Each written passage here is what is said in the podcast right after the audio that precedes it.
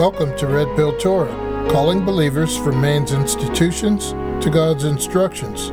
Some people say that all's fair in love, war, and business. I'm Tim. And I'm Miss. Those people need to listen to today's podcast and learn business management Yehovah's way. Let's talk about it. If you didn't know, the Torah is the first five books of the Bible. Understanding and believing the Torah gives context to the rest of the Bible. The Bible is all about Yeshua, the Messiah. Amen. You can email us at redpilltorah at gmail dot com. Find us at our website, w w w dot red pill torah dot com.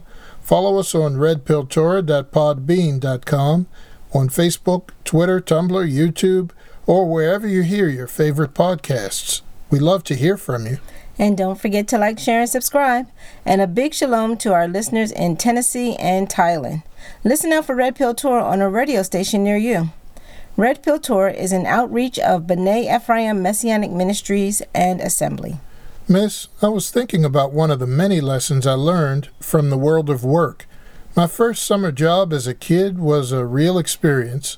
I worked as a cleaner in a movie theater. Now, each of us on the cleaning team had one theater to clean, and there was an older manager who would take a lawn blower and blow the garbage from the back of the theater, under the seats, to the front. Now, almost all of the trash made it to the front. The rest would get stuck in those sticky spots of spilled soft drinks on the floor. Wow, that sounds like some job. How long did you last at that? Well, it was a fast-paced environment. On the first day, the older gentleman explained that I could move up fast, so I was really eager, and he told me to hold out my hand, so I did. Then he put a putty knife in my hand and said, "Scrape up all the gum you see on the floor. Now get to work." It took me about two weeks to find another summer job. That's pretty funny, Dad. You really were on the fast track. Mm-hmm. As I recall, your second job was considerably better. What exactly did you learn from the first summer job? Well, besides the proper technique for gum scraping, I learned that the road to being the boss might be a little longer than I thought. Now, I was sure I would get there, and when I did, I was determined to do a better job than that cleaning manager at the theater. And you did what you aspired to do. You rose to the highest levels of business management, and Yehovah has been very faithful to you, from the gum scraping department to the corner office. I've met a lot of ambitious young people who expect to be boss right away, or at least in a short time. To them, it usually seems better to be the one giving directions instead of the one scraping gum, as you would say.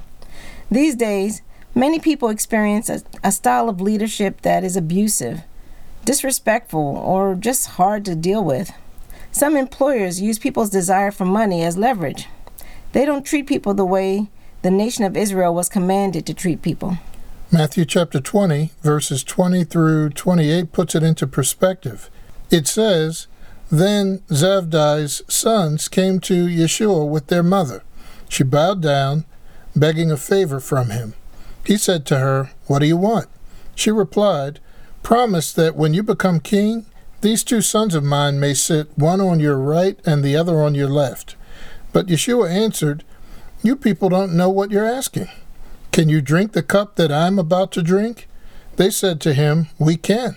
He said to them, 'Yes, you will drink my cup, but to sit on my right and on my left is not mine to give. It is for those for whom my Father has prepared it.'"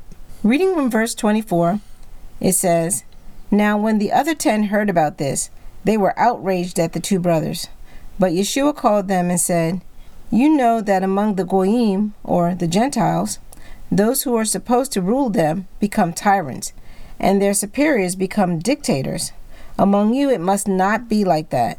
On the contrary, whoever among you wants to be a leader must become your servant, and whoever wants to be first must be your slave. For the Son of Man did not come to be served, but to serve and to give his life as a ransom for many."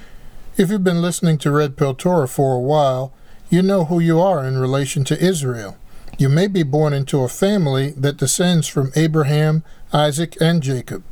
Many more of you have that connection than you may know, but Elohim knows each one of us. Most importantly, we hope that you are part of Israel through faith in the Messiah of Israel. Mm-hmm. Romans chapter nine, verses six through eight tells us that they are not all Israel, who are of Israel, neither because they are descendants of Abraham, but in Isaac, the seed of promise. That's where we find the true Israel. Amen. It has always been about faith. So, if you are part of Israel, you should be treating people according to the Torah, God's instructions. Mama, let's see what the Torah says about how we should treat others. Okay, Daddy. Matthew chapter twenty-two, verses thirty-six through forty, tells us about when Yeshua identified the greatest commandments. The first is to love Yehovah, our Elohim, with all we have, and the second is to love our neighbor as ourselves. From the Torah, we learn specifics regarding how we should love Yehovah's way. Fortunately, we don't have to make up something. We just need to follow his instructions. Leviticus, the book that details how to live a holy life, teaches us how to treat one another. It is the book Yeshua quoted from when he said we are to love our neighbor as ourselves. Our Elohim knows that when it comes to money and business, our nature is to establish control as much as we can for our own protection.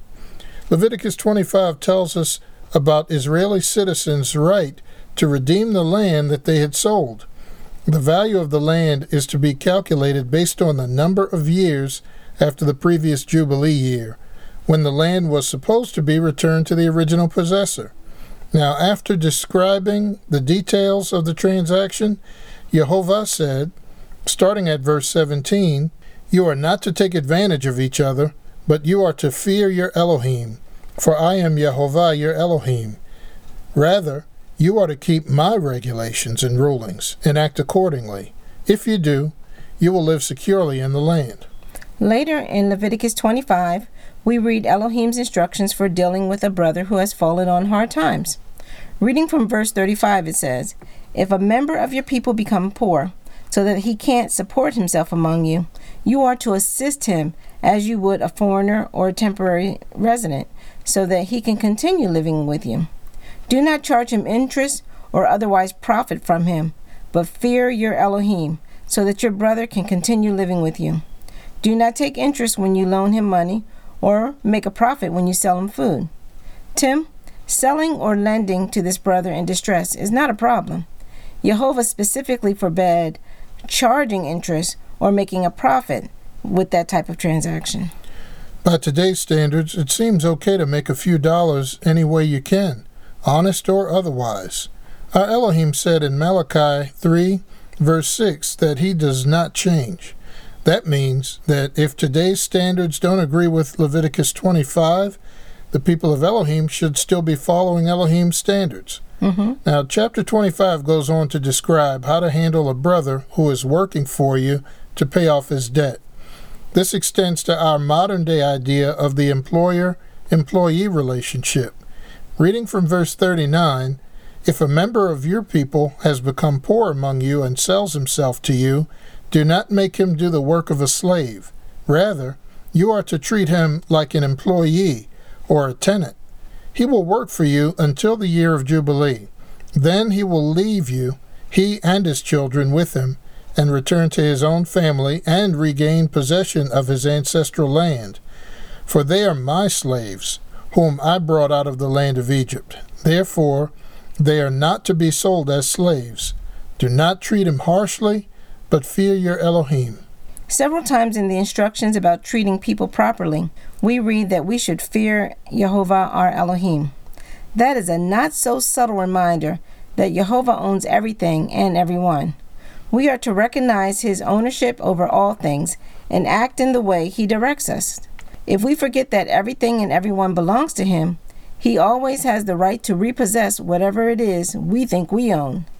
Our Elohim feels strongly about us loving our neighbor as ourselves and treating them with respect. Yehovah even has standards on how we are to treat people who are not a part of the Commonwealth of Israel. That's right, Mama. We find some of those standards in Leviticus nineteen. Reading from verse thirty-three, "If a foreigner stays with you in your land, do not do him wrong. Rather, treat the foreigner staying with you like the native born among you. You are to love him as yourself, for you were foreigners in the land of Egypt. I am Yehovah your Elohim. Don't be dishonest when measuring length, weight, or capacity. Rather, use an honest balance scale, honest weights, an honest bushel dry measure, and an honest liquid measure. I am Yehovah your Elohim, who brought you out of the land of Egypt. Observe all my regulations and rulings, and do them. I am Yehovah. So, what would you do if you discover that the way you live your life and some of your beliefs are out of line with God's instructions? Would you take the blue pill and take advantage of an immigrant who doesn't understand the local currency? Or would you take the red pill and treat that person as you want to be treated and deal fairly in business? Only you can answer that question. The book we know as James, chapter five, tells about Elohim's impending judgment on wealthy people who don't follow his instructions. Reading from verse four, it says, "Listen, the wages you have fraudulently withheld from the workers who mowed your fields are calling out against you, and the outcries of those who harvested have reached the ears of Yehovah Tsevaot. You have led a life of luxury and self-indulgence here on earth. In a time of slaughter, you have gone on eating to your heart's content.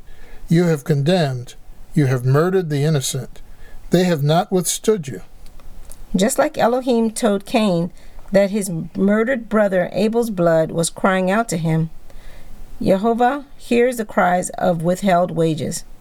Do you really think you can get away with defrauding someone who is in covenant with the Most High?